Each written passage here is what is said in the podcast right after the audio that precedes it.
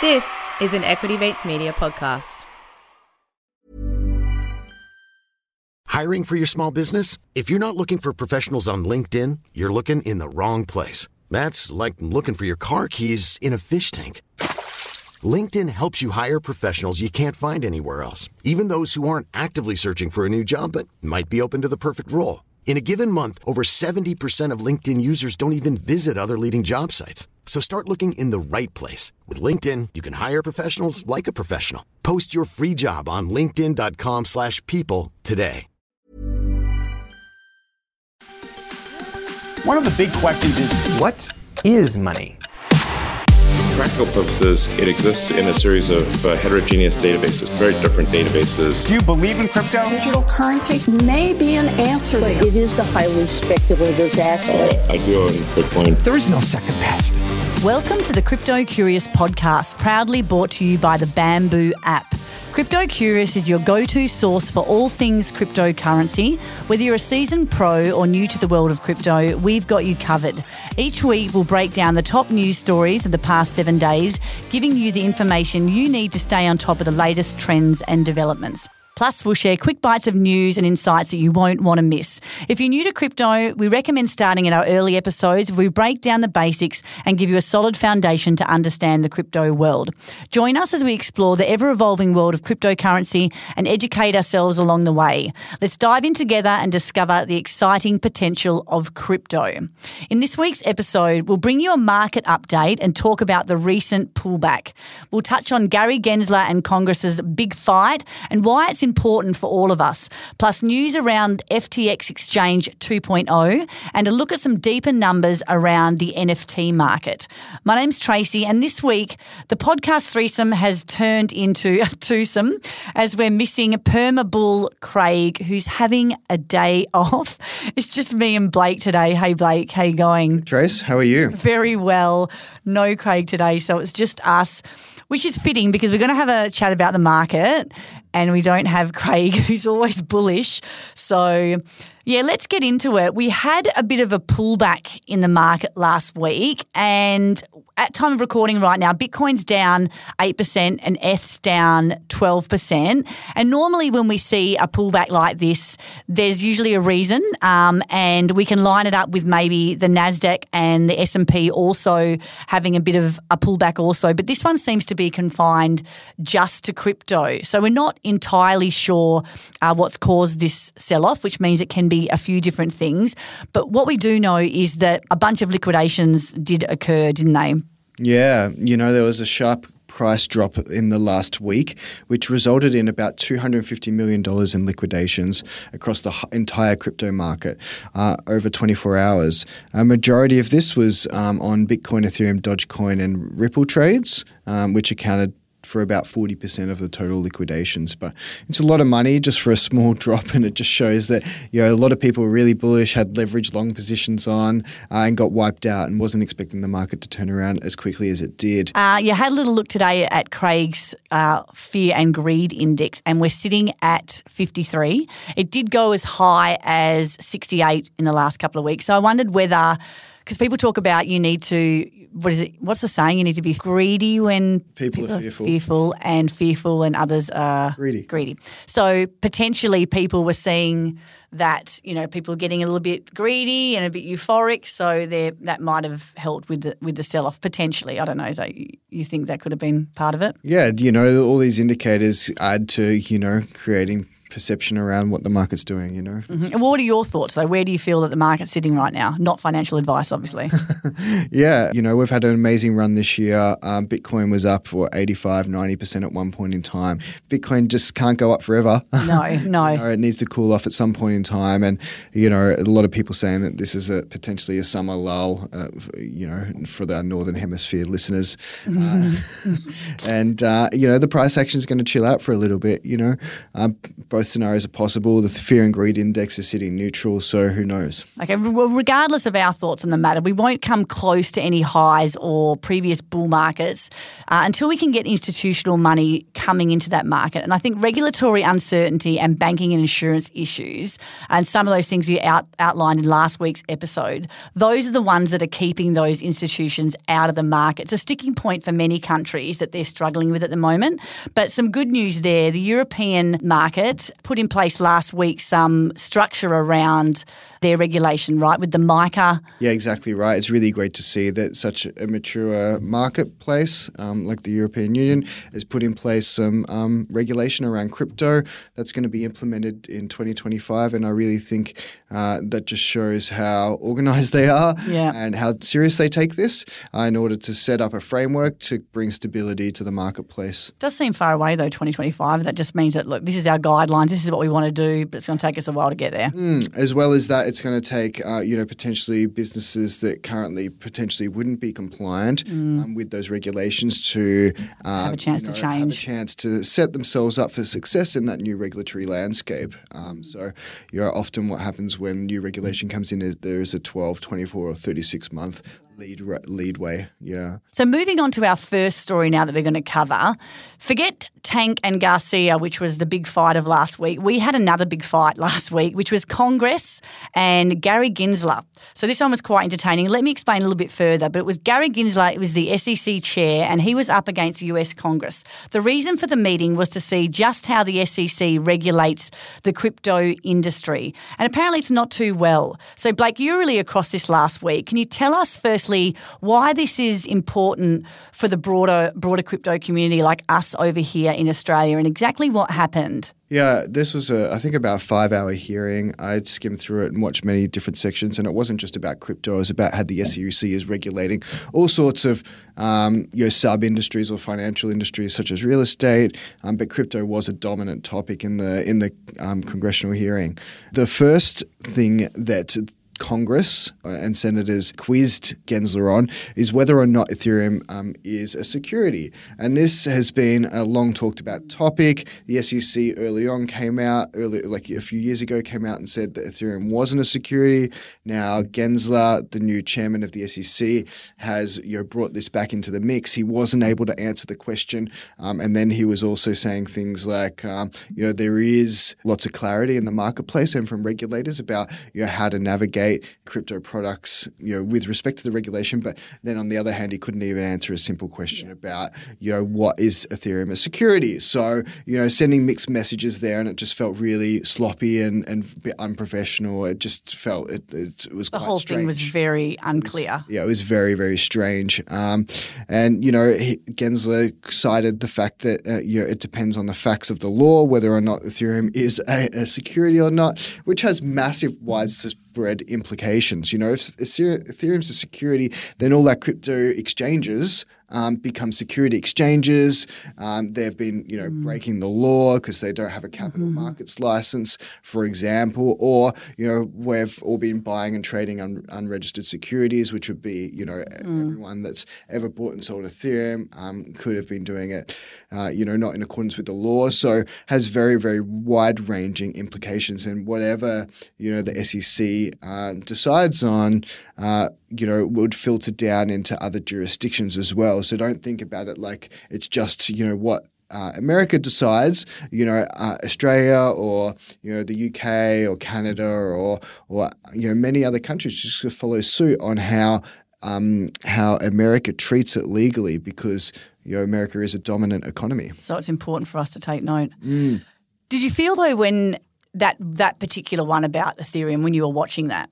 Did you note the fact that he said when he's asking those questions, I just asked you that in my chambers. You knew this was coming. Mm. But he clearly was in a rock and a hard place. He couldn't answer it. Like Yeah. he knew what the question was and he he had to sidestep it. He knew Yeah, he didn't want to answer No. the question. Um, it was a dance being done. Yeah, you know, Ethereum's been around since 2016 now. What's that like? Yeah, seven years, and Yeah. they really should have a very clear position on this because the asset is widely held by the public. Um, but it's pretty ridiculous. And even though in February he'd said that all tokens aside from Bitcoin were securities.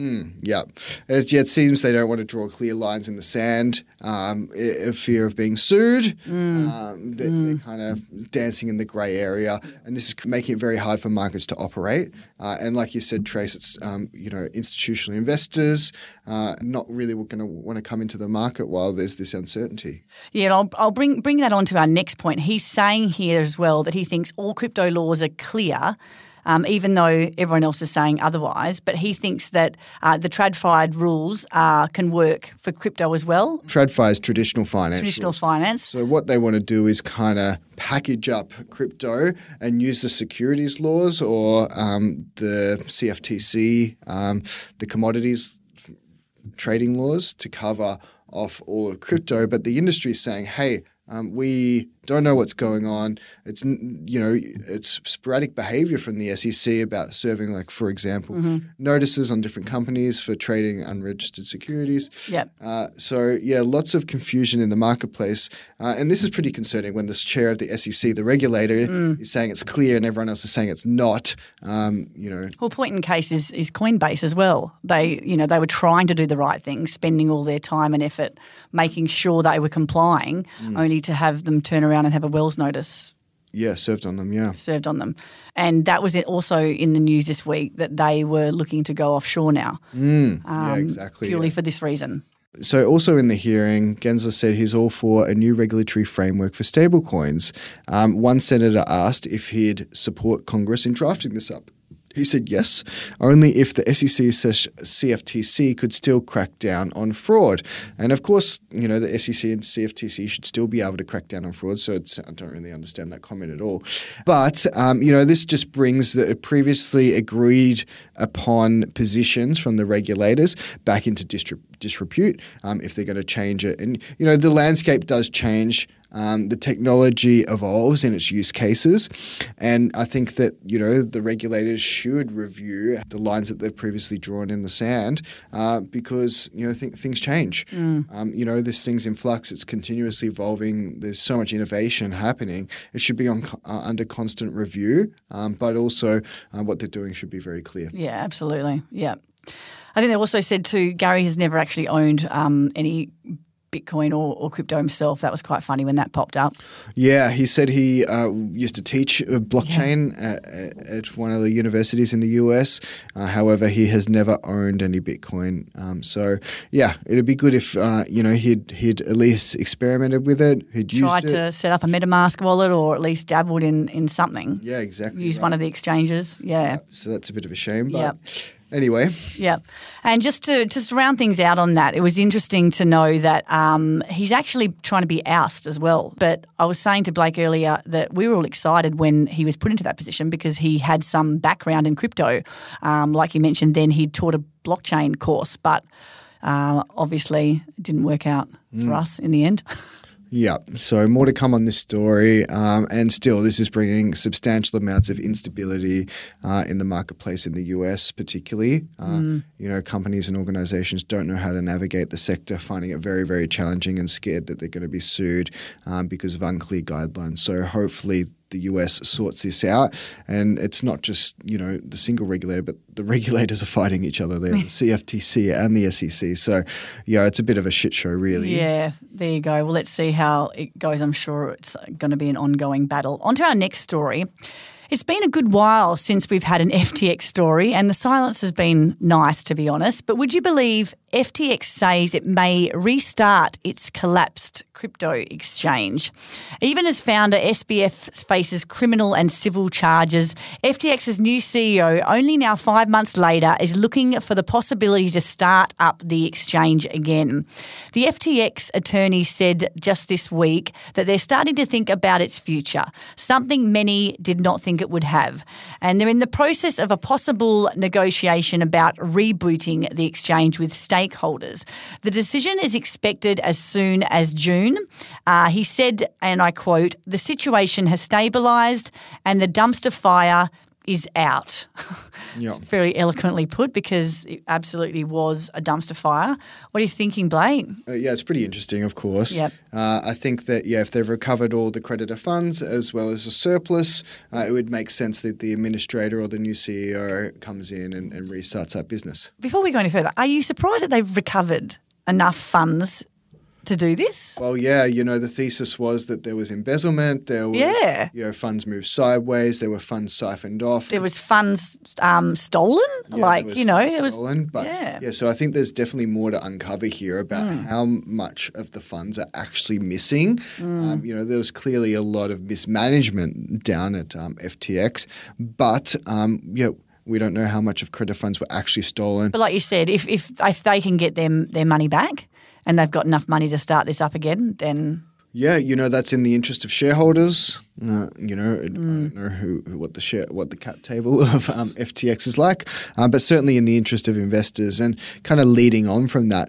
uh, venture firm Tribe Capital, based in uh, Silicon Valley, uh, has considered deploying hundred million dollars from itself uh, and its LPs to lead a two hundred fifty million dollar capital raise uh, to relaunch the FTX exchange. So the co-founder.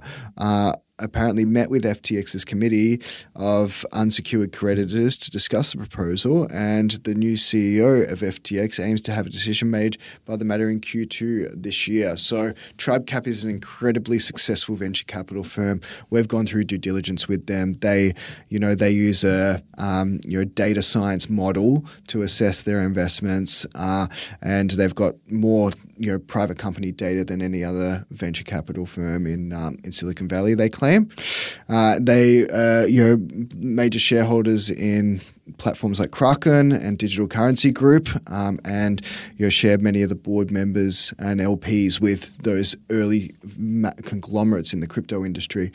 Uh, so yeah, if anyone's going to get them up and, and be successful, I have no doubt that TribeCap um, big would, news. would be able to do that. Yeah. big news. So here we are talking favourably about FTX, but I suppose there's a new CEO. The bad actors have been removed, um, and I was saying um, off mic to Blake that in a trading group that I'm in, there was a, a bunch of a bunch of people who actually had lost money, um, who are hopefully having that money returned to them. And we were talking about this in the group about the potential of an FTX exchange. And I personally was expecting them to be um, not too favourable to this, but they were all, you know, expressing the fact that they'd be happy to jump back on um, an FTX exchange, which so is the traders looking to get back onto the platform Yeah. and support it. You know, the, the product was great. I used it. I thought the UI user, Mm. As u- did I, user yeah. experience was awesome. Yep. Uh, you know, and as a result of this news, the FTT token soared about 70%. So last, week, Wednesday, yeah. yeah, before, before uh, so it was trading, I think, $1.30.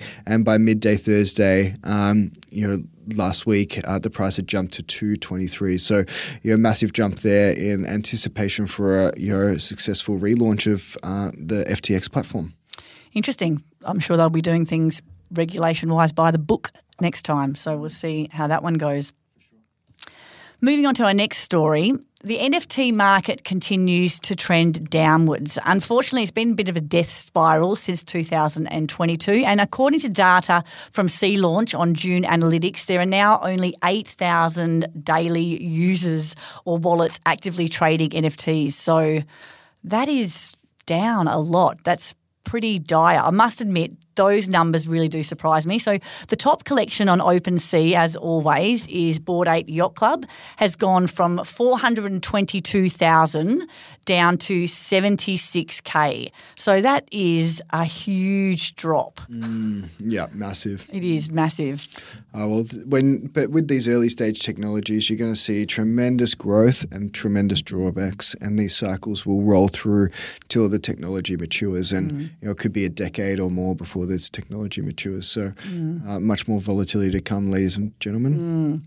But what's also become obvious in this is a bit of wash trading. Um, a lot of these assets apparently uh, were doing a bit of wash trading in 2022. Do you want to explain to our listeners what wash trading is, Blake? There's really two types of wash trading. Um, you know, there's the firstly when you want to obfuscate your transactions to hide where your um, crypto has been and, and, where it's going, and you'll use a mixer. And Tornado Cash is one that we've um, reported on here at the Crypto Curious about people using that to obfuscate, you know, their transactions and where their money's been and, and going in case they're doing, you know, nefarious activities.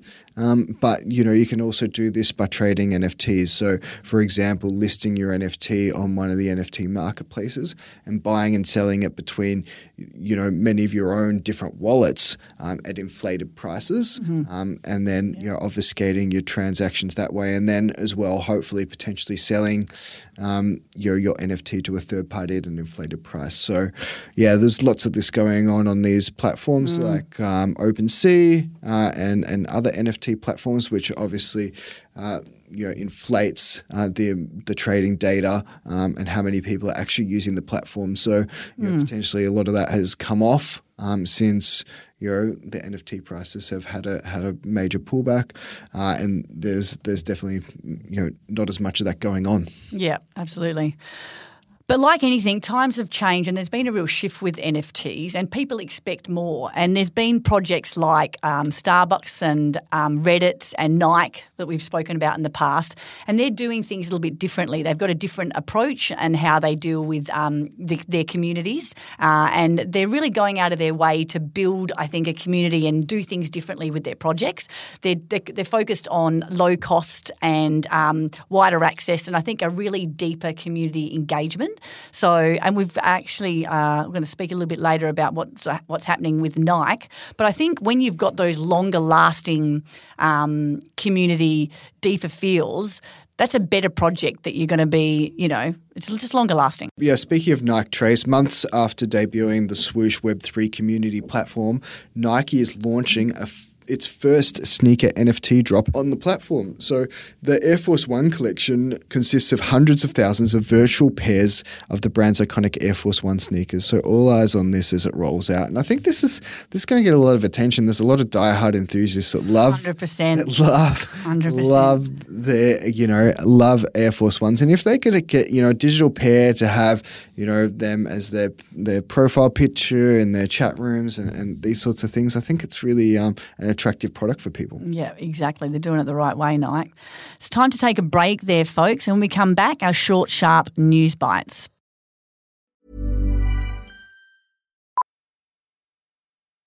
Millions of people have lost weight with personalized plans from Noom, like Evan, who can't stand salads and still lost 50 pounds. Salads, generally, for most people, are the easy button, right? For me, that wasn't an option. I never really was a salad guy. That's just not who I am. But Noom worked for me. Get your personalized plan today at Noom.com. Real Noom user compensated to provide their story. In four weeks, the typical Noom user can expect to lose one to two pounds per week. Individual results may vary. I'm Sandra, and I'm just the professional your small business was looking for. But you didn't hire me because you didn't use LinkedIn jobs. LinkedIn has professionals you can't find anywhere else, including those who aren't actively looking for a new job but might be open to the perfect role, like me. In a given month, over 70% of LinkedIn users don't visit other leading job sites. So if you're not looking on LinkedIn, you'll miss out on great candidates like Sandra. Start hiring professionals like a professional. Post your free job on linkedin.com/people today. Welcome back. You're listening to the Crypto Curious podcast, and we'll jump straight in today to our short, sharp news bites. And Blake, you're up first. Yeah, so during a conference in the UK earlier this week, uh, Coinbase CEO Brian Armstrong um, stated that the company may consider relocating its headquarters outside of the US if it doesn't change its approach to crypto regulation. And, you know, Brian's been a massive advocate flying out to DC just to meet with senators in order to get them up to speed about, you know, best practices and potentially how to regulate the sector. So the UK um, is an important market for Coinbase as it's second only to the US in terms of revenue generation for the company. And as US companies face regulatory uncertainty, Coinbase is considering the UK because um, Coinbase generates quite a lot of revenue from the UK market. Uh, and as US companies face regulatory uncertainty, uh, you know, Coinbase is trying to find uh, reliable pathways, you know, which is really interesting. And I think today as well, Gemini, another major exchange uh, in the US, is also announced that they're going to consider going down the same path, which are two incredibly big businesses that um, you know the American people should be proud of as you know taxpayers uh, and you know as innovators in the sector being pushed offshore. And you know I think this will be um, a really great threat to, in order to for regulators to take this seriously. Um, even if they just continue to go down this pathway, it might scare uh, regulators enough to um, start you know being a bit more sensible in the way that they approach this uh, Yep. issue. Absolutely. A hacker has stolen 10 million in Ethereum and no one knows how.